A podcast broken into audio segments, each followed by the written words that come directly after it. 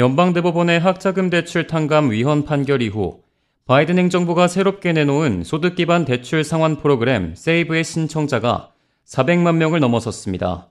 세이브 프로그램을 공식적으로 발표한 후 몇 주가 채 안 돼 400만 명이 넘는 인원이 등록을 한 것입니다. 교육부는 이에 대해 기존 소득 기반 상환 프로그램에 가입된 학자금 융자 대출자들이 자동으로 세이브 프로그램 등록자로 전환됐다고 설명했습니다. 만약 기존 프로그램에 가입을 하지 않았다면 새로 세이브 프로그램에 가입을 해야 하고 현재까지 새로 신청을 한 인원이 100만 명을 기록한 것으로 집계됐습니다.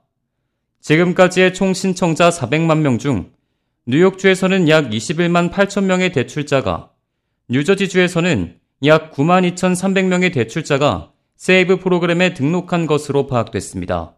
세이브 프로그램은 기존 소득 기반 상환 프로그램을 기반으로 만들어졌으며 이 프로그램을 통해 약 2천만 명 대출자들의 월 상환액을 낮출 수 있을 것으로 보입니다. 기존 프로그램에서는 연방 빈곤선의 150%인 연소득 2만 400달러를 웃도는 소득이 발생하면 웃도는 금액의 10%까지 상환하도록 했지만 세이브 프로그램은 연방 빈곤선의 225%인 연소득 32,805달러를 웃도는 소득의 5%까지 갚도록 합니다. 또 기존 대출 잔액이 12,000달러 이하인 대출자의 경우 20년이 아닌 10년만 갚으면 잔액이 다 탕감됩니다. 또 기존 대출 잔액이 12,000달러 이하인 대출자의 경우 20년이 아닌 10년만 갚으면 잔액이 탕감됩니다. 시간당 15달러 미만을 버는 대출자의 경우 월 상환액 납부가 면제되고 각 대출자는 10월 납부 마감일 기준 최소 21일 전에 대출업체로부터 월 상환액 청구서를 받게 될 전망입니다.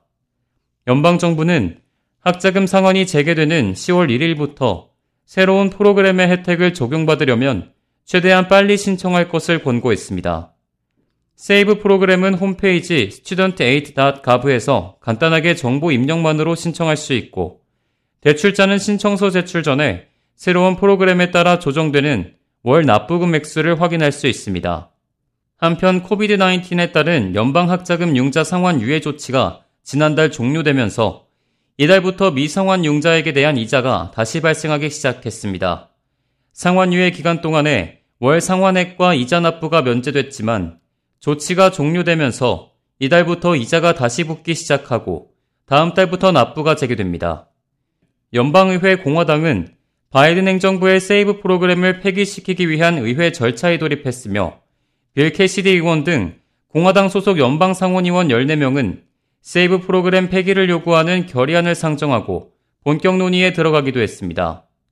이번 결의안은 SAVE 프로그램에 등록한 학자금 융자 채무자가 400만 명이 넘었다는 연방교육부의 발표가 나온 당일 동시 상정됐으며 공화당 의원들은 세이브 프로그램은 사람들에게 빚을 지도록 부추길 것이라며 연방학자금 융자 시스템을 납세자에게 재정 부담을 떠넘기는 정부 보조 프로그램으로 전환하는 결과를 낳을 것이라고 지적했습니다.